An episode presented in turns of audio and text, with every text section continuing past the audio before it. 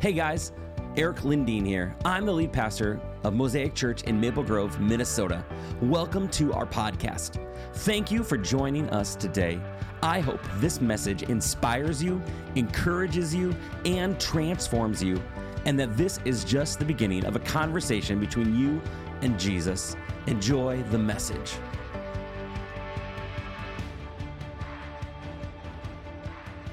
Yeah, we're in this series called Rhythms, practicing the way of Jesus together in our city. And we're looking at the different practices that Jesus had. Two weeks ago, we talked about the learning circle and how when we come to these defining moments, instead of letting them just pass by us, we stop and then we, have that repent where we, we discuss with others and then believe. And then how do we uh, step into action and learn from what God is trying to teach us? Then last week it was eating and drinking with other believers as we had our church picnic. And today we're talking about preaching the gospel. And for the series, what we're doing is we're kind of camping out in Mark 1. That's kind of our home base. And then we're bouncing around to different places from there, kind of looking at a, a kind of a week in the life of Jesus and how his rhythms, and then kind of supporting passages. So today's actual verse uh, is the same text as two weeks ago. Why don't you stand as I read God's word this morning? This comes from Mark 1 14 through 15. And today I, I told my team we're going like old school, whatever you want to call it. We have no inserts, no sermon slides, so you just got to listen and follow along. Uh, you can take notes on your phone if you want. But uh, Mark 1 14 through 15. Jesus came into Galilee proclaiming the gospel of God and saying, The time is fulfilled and the kingdom of God is at hand. Repent and believe in the gospel. Uh, let's pray. God, just one more time, we just want to come before you in prayer and say thank you. Thank you for your word. Uh, God, as we look at what the gospel is and the power of the gospel and how we share the gospel, I pray, God, that my words would be clear, uh, that everyone here in the room, everyone who's watching online or who will watch later, God, they will receive from your spirit what you need them to receive. God, we thank you for your grace. Thank you for entrusting us with the best news of all. In your name we pray. Amen. You can take a seat. I'm someone, I really enjoy podcasts, and so I will get into different podcasts and then listen to them for a while. And sometimes then I'll get a little burned out and stop listening to them. Uh, a great podcast, if you're looking for something, it's called This American Life with Ira Glass. Uh, it's an NPR podcast. Um, if you're more on the conservative right, just because it's NPR, don't write it off. Um, but it, it is really good podcast about just different stories. And one of the stories that Ira Glass was sharing a couple years back really captivated me. And I talked about this a couple years ago. Um, but it was the story of, of an attorney named Roy Lester. And why would a very wealthy New York attorney sue the state of New York? For discrimination. Well, Roy Lester, uh, he was this uh, high powered attorney, but also was a lifeguard over the summer. And the state of New York changed their um, policies that to do your qualifying swim, you had to wear a Speedo. Now, you wouldn't have to wear a Speedo while you were on uh, site uh, being the lifeguard, but to actually qualify, you had to wear this. And so Roy did not want to wear a Speedo, even though he was a very fast swimmer. And so he sued the New city of uh, the state of New York uh, to not have to wear this. And it's like, why would you do this? You're 66 years old, you're an accomplished attorney making really good money, but still, why are you lifeguarding every summer at the age of 66? Ira asks him. And he barely understands the question.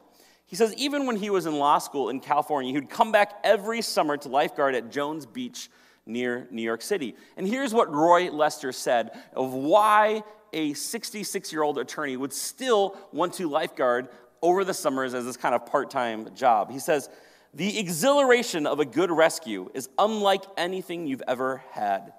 I sit here shuffling papers in my office. I wouldn't call it exciting. I wouldn't call it rewarding. But when you're up there on the stand and you see someone who needs rescuing, all of a sudden, there's nothing else in the world. You are only focused on getting from your stand to that victim in the water. There's nothing like the exhilaration of a good rescue. Over the course of his life, he'd rescued over a thousand people from the swirling, whirling currents of death in the ocean. And I think of David Hasselhoff in Baywatch. And, you know, you figure he rescued two people per episodes over 10 years, Roy has twice as many rescues still as uh, the Baywatch TV show. The exhilaration of a good rescue is unlike anything you've ever had. Have you ever experienced anything like that? See, I think we're wired up as people to make a difference in our lives. Roy said, shuffling papers in his attorney's office, it was just kind of blah. But there's something about a rescue that exhilarates us and says, This is what I was made for. See, I think we're designed to help save people. Something springs to life when you see someone who's drowning or who's in a burning building. Where does that come from? See, pure secular thought would say, as we evolved, we need to protect the tribe, but at the basis of, of our needs, though, is self preservation and survival of the fittest. So, what would cause someone to jump in swirling waters of death and save someone they don't even know? Well, I think we were designed to help people. I think that thing comes from God. The Bible says that we are created in the image of God, and God's heart is to seek and save the lost. Because we reflect who God is, we have this innate desire to help save people. See, the God's word tells us we have a mission, and that mission is to go into the world to rescue and redeem the captives, to heal the hurting, and to introduce hopeless people to the hope found in Jesus. Amen. Why do we exist as a church? To help people love God, serve others, and make disciples. See, as a church, we've said we don't have members. no members but we hope that when you join Mosaic, you're joining a movement. And instead of joining being a member like you join Lifetime or Crunch Fitness and saying, What can I get out of this? We hope you see yourself not as a member, but as a partner, someone who is called by God, set apart by God, to partner with other believers to help more and more people be rescued and redeemed and learn what it means to love God, to embrace the love of the Father, to serve others, and help others follow Him as disciples. But maybe this morning you're saying, hold up, Eric. What you're talking about when you're talking about preaching the gospel and, and helping save the lost sounds a lot like this perhaps dirty word that maybe is triggering for you evangelism. maybe you grew up in an environment that that word now has caused some triggers Perhaps, like me, maybe you grew up in an evangelism strategy where maybe you were taught to go door to door, knock on someone's door, and ask, if you were to die tonight, do you know where you would go? That sounds a little creepy, right? maybe not the best way to start a conversation, talking about death. I think because of that, most of us, I think, prefer to kind of keep our heads down, to mow our neighbor's lawn, and then hope that somehow they figure out that Jesus is king of the universe, right? and you think, well, who am I to judge? Who, you know, you just do you. You know, uh, it feels, I think, immoral to preach the gospel to a pluralistic culture whose highest value is tolerance. Never mind all the gospels that are preached to us all the time, whether it's the gospel of upward mobility or careerism or work hard to get more, or the gospel of gender theory and sexuality or whatever it is. The truth is, we are preached gospels at us all the time. What did Jesus say in Mark 16, verse 15 through 16? After he rose from the dead, he appeared to his disciples and said, Go into all the world and proclaim the gospel to the whole creation. Whoever believes and is baptized will be saved, but whoever does not believe will be condemned. Matthew records it this way in Matthew 28, verse 19 right before Jesus ascends back to the Father, Jesus came to them and said, All authority in heaven and earth has been given to me. Go, therefore, and make disciples, Talmidim, learners of all nature, nations, baptizing them in the name of the Father and of the Son and of the Holy Spirit, teaching them to observe all that I've commanded you. And behold, I'm with you always to the end of the age. Jesus says, Go preach the gospel to the lost. That is your mission. Now, perhaps you even hear that word, the lost. You're like, Eric, Eric, Eric, that sounds very evangelical. And we know we don't want to be those evangelicals because they vote for a certain person, their political party. We don't use words like lost anymore. Well, this week, as I was kind of doing some research, I ran across a quote by David Foster Wallace. David Foster Wallace was a novelist, essayist, um, lauded by many secular thinkers as, as, just a wonderful thinker. And in a Salon article, he, he, this quote really stuck out to me.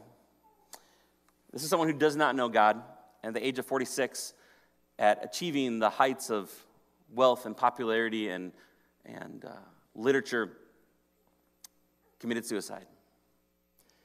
Before that, in this interview, here's what he says He says, There's something particularly sad about it, something that doesn't have much to do with physical circumstances or the economy or any of the stuff that gets talked about in the news. It's more like a stomach level sadness. I see it in myself and my friends in different ways. It manifests itself as a kind of lostness. Whether it's unique to our generation, I really don't know.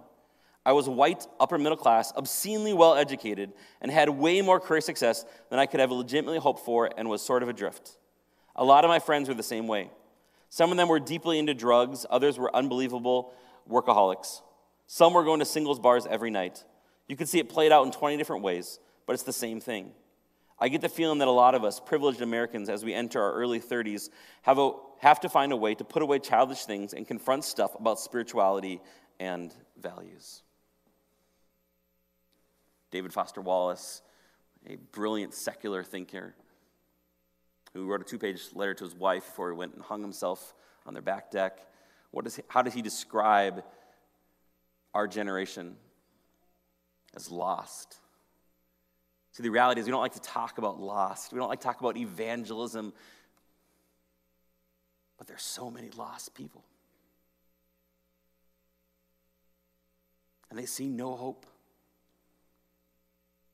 Yesterday, we were driving down to Lake Harriet to go hear some music, and I think music peaked at 1999, and so we rarely listen to anything after the year 2000 in our car. And so my kids know a lot of 90s music, and I continually test them. And um, sadly, a lot of those artists met very sad endings. And so we are listening, and uh, the band Stone Temple Pilots comes on, Scott Weiland. And so I was kind of quizzing him, hey, who's this? And he's like, yeah, this, this is a great artist. Sadly, he died here in Minnesota of an overdose of drugs. And just having the conversation in the van, here's a guy who's good looking, dated models, you know, sold millions and millions of records. A wonderful artist. And yet there was a lostness, a darkness inside of him that he could not cover up with illicit drugs. So, my other favorite artists, Chester from uh, Linkin Park, uh, Chris Cornell uh, from Soundgarden, and Audioslave, committed suicide in the last couple years. What is it about some of these, my favorite musical artists who don't know Jesus, and they try to cover it up with, with dating and, and drugs and all these things, and yet they end their life in darkness? And the answer is they're lost. We can't pretend that people around us are not lost. And so, just to have the philosophy hey, you do you, you take care of you, I'm going to believe what I believe, I'm going to be tolerant and perhaps do some good deeds, that's not enough. See, you and I are here today because someone was courageous enough to preach the gospel to you. Perhaps it was your parents who were invited to a Bible study or an Amway meeting. Perhaps it was a, a Billy Graham on TV. Maybe it was that Sunday school teacher when you're four or five years old and give up their time to tell you about Jesus.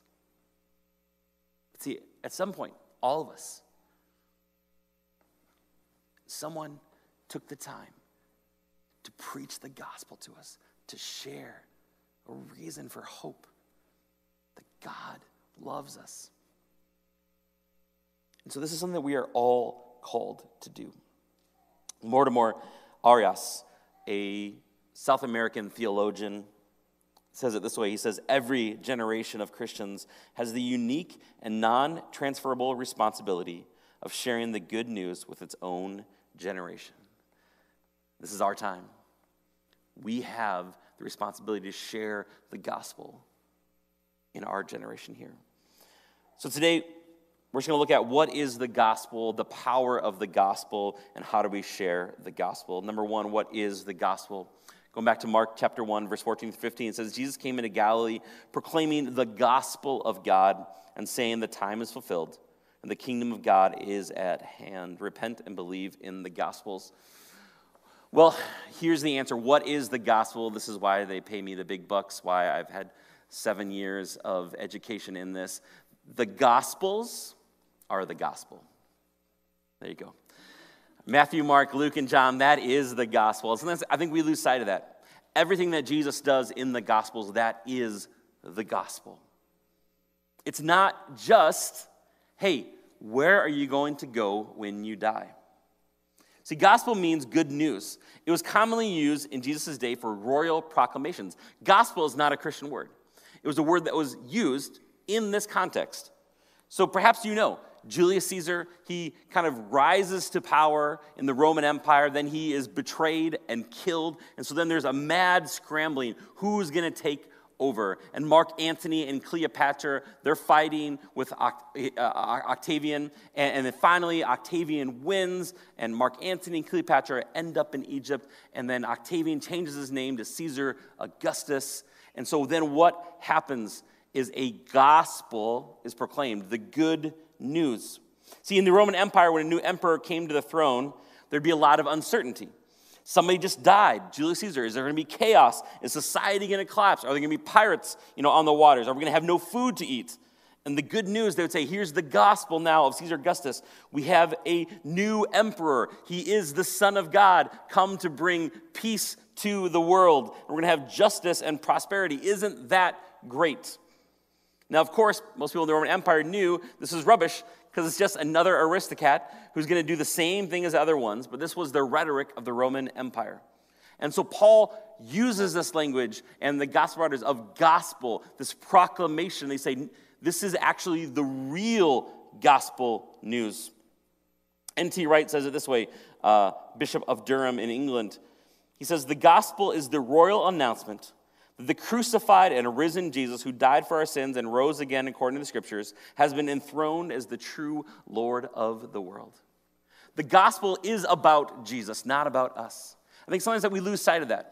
The good news is that the king of the world has been enthroned, that he has defeated sin and death, and now he invites us to participate in his kingdom life. See, we have a too small view of the gospel when it's just about us and where are you going to go when you die.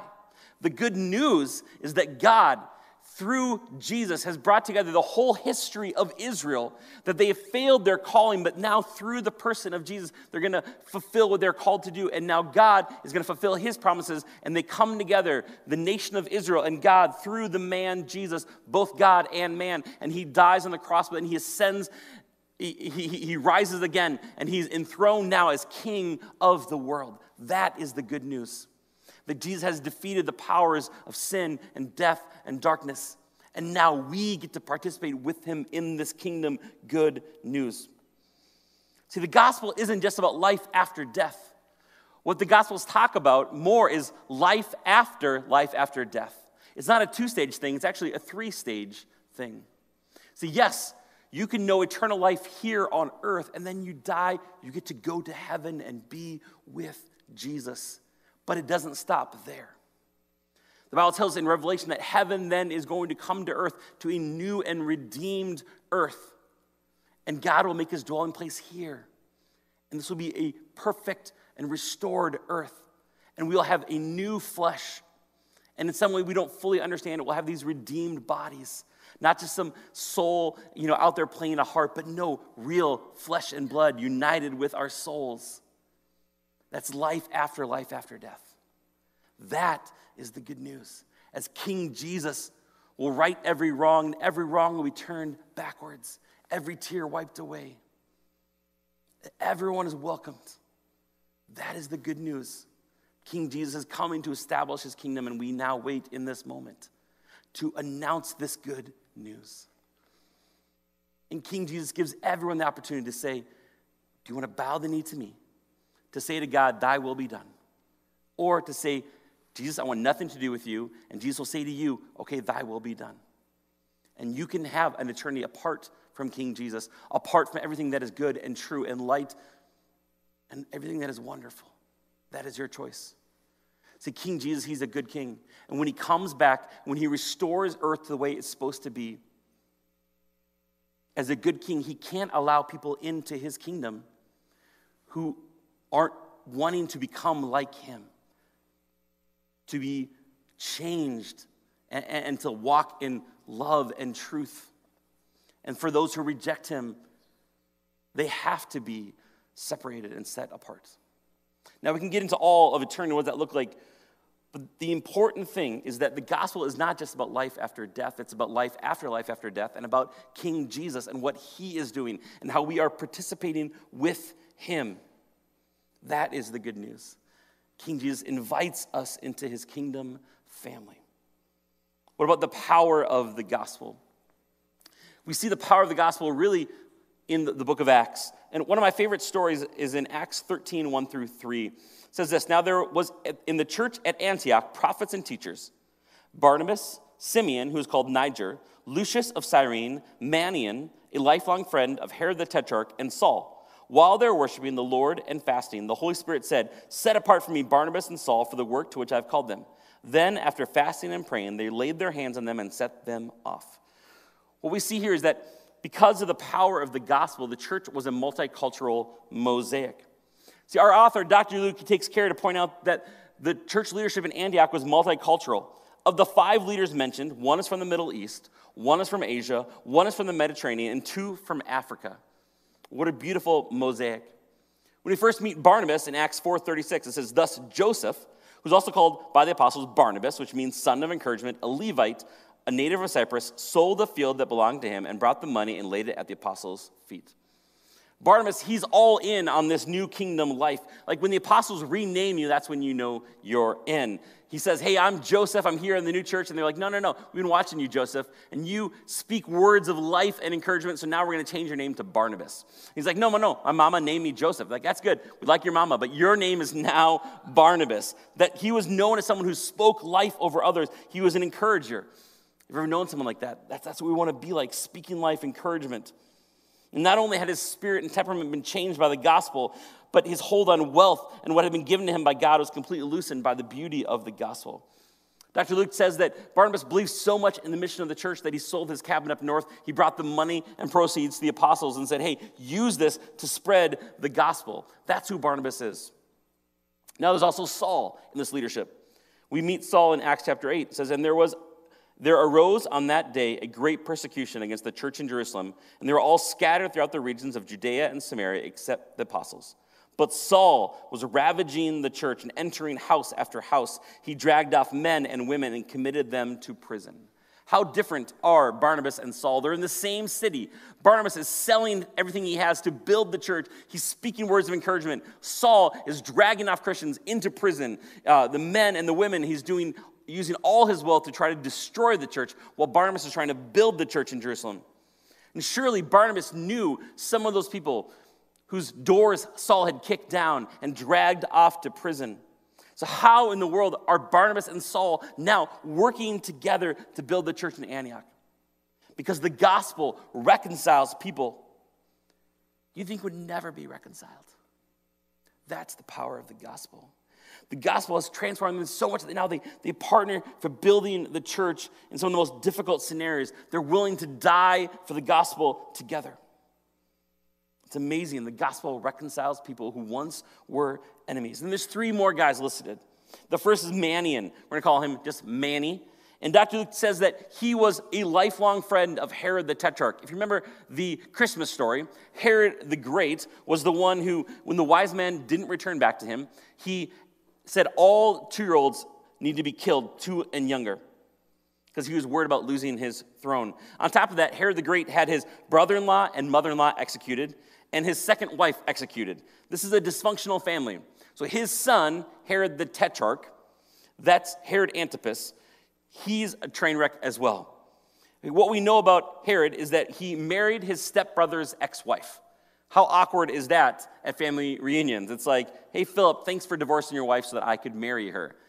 He's the one who had John the Baptist beheaded and killed. And apparently, Manny was childhood friends and best friends with this Herod.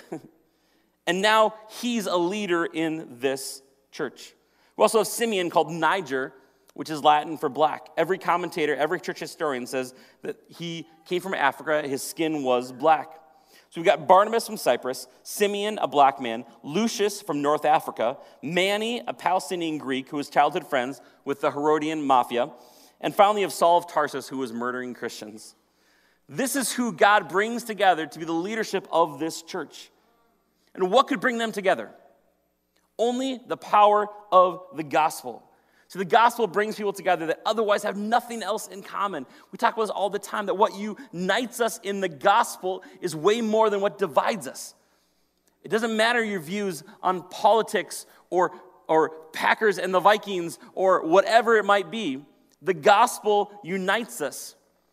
The good news that God has come back through the person of Jesus and he destroyed sin and death and now is in heaven as king of the world and one day is coming back and invites us into his kingdom reign. That is the gospel. How do we share this gospel? That through Jesus, Israel fulfilled its purpose to be a light to the nations, and God fulfilled his promise to make things right and to make a way for us who are lost to be found. This Jesus died for our sins and rose again, according to the scriptures, and has now been enthroned as the true king of the world. How do we share this good news? Well, number one, I think it is good to mow your neighbor's yard, to, to do good deeds, but we also have to actually share the gospel. We do have to use our words. I think many of us, it's just a lot easier to let our actions speak, but there are times when we need to speak but that starts with a relationship. I think there are times and a place to plant seeds, and I've done this, um, having conversations with homeless men on the streets of Minneapolis or in a coffee shop.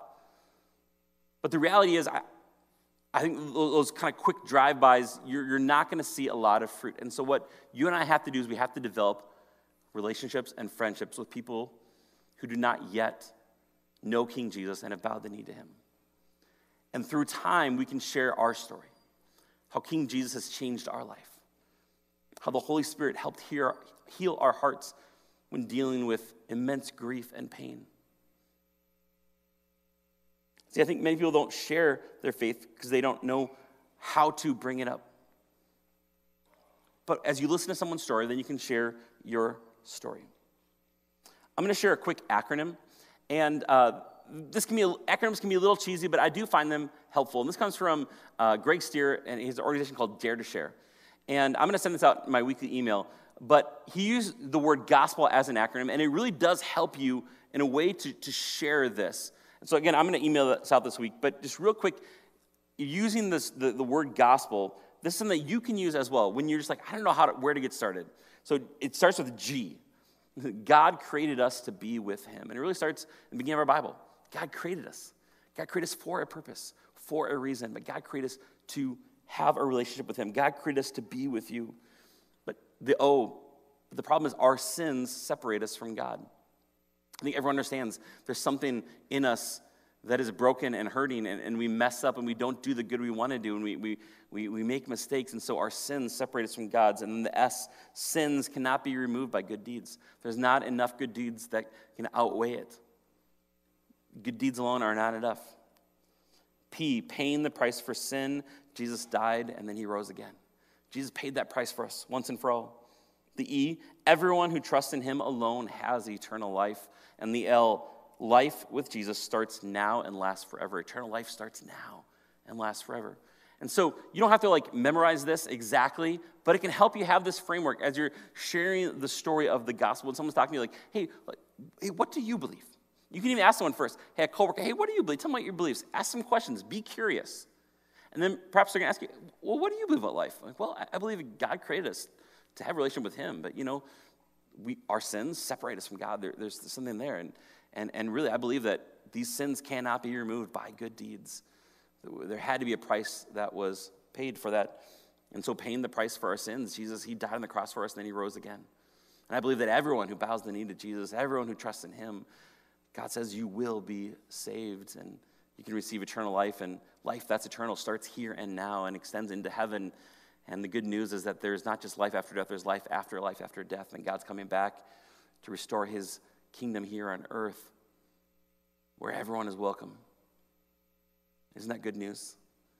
And so I want us to have these conversations. And perhaps after you share, just ask these two questions. Number one, does that make sense? What I just shared? And is anything holding you back right now from putting your faith in Jesus? That second question is so important. You know, over the last seven years, you know, I, have been fortunate enough to, uh, I, I, think, uh, 12, 15 people, I think, um, mostly at, at Starbucks, face to face, and and talking about it, and asking that question though: Is there anything that stops you right now from making that decision to trust in Jesus, to confess your sins, and to join the family of God? I think it's that question that, that can be really hard. But by asking that question, I, have had the, the opportunity to lead a dozen or so people across that line of faith, just one on one conversations. And like Roy Lester, the attorney from New York, said, there's nothing like the exhilaration of a good rescue. There's nothing like it. Watching the shame and brokenness fall off their shoulders. As a youth pastor, leading many students to follow Jesus. In our pre service prayer, though, we, we did talk, though, the parable of the sower, and our kids are talking about the back there. Jesus says the gospel is like a farmer who, who he throws seed on the ground. Some seed lands on the road, and, and there's just, it, it's hard. And at this time, you know, the birds just come and take it away, and, and maybe they're just not ready to hear it at all. Some, there's rocky ground and, and, and, and the seed goes down and then it shoots up, but there's no roots. And so then they just kind of fall away. And over the last number of years, as a church planner and before that as a youth pastor, sadly, I've seen that many, many times. Where the gospel goes in and they, they shoot up, but there's no deep roots, and then they fall away. Or perhaps they say the gospel is also like the seed that is sown, but then there's weeds, and then the cares of the world choke it out. Whether it's a job or uh, choosing weird spirituality, but then also the gospel is like good soil, that it's thrown, then you reap a harvest 10, 20, 30, 40 times. And I've also seen that. As followers of Jesus, our responsibility is to preach the gospel, to share the gospel, to proclaim the good news. We can't control the soil. And so listen to the Spirit, have those conversations, share the good news of Jesus. But then the rest is out of your hands. We can't hold ourselves responsible when someone shoots up, but then there's no roots, or when the cares of the world drown them out or when they're just not ready to receive it. Our job is to sow. We can't be concerned about the quality of the soil.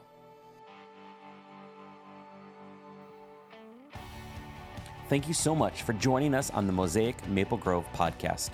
I want to encourage you to take the message you just received and allow it to go deeply into your soul. Let Jesus do the deep work that only He can do. A special thank you to everyone who gives to Mosaic Maple Grove. Your generosity allows this message to go out into the world. You can be a part of the Mosaic tribe by going to mymosaicchurch.com. You can also subscribe, rate, and share this podcast with your friends and family. Thanks again for listening. Grace and peace, my friends.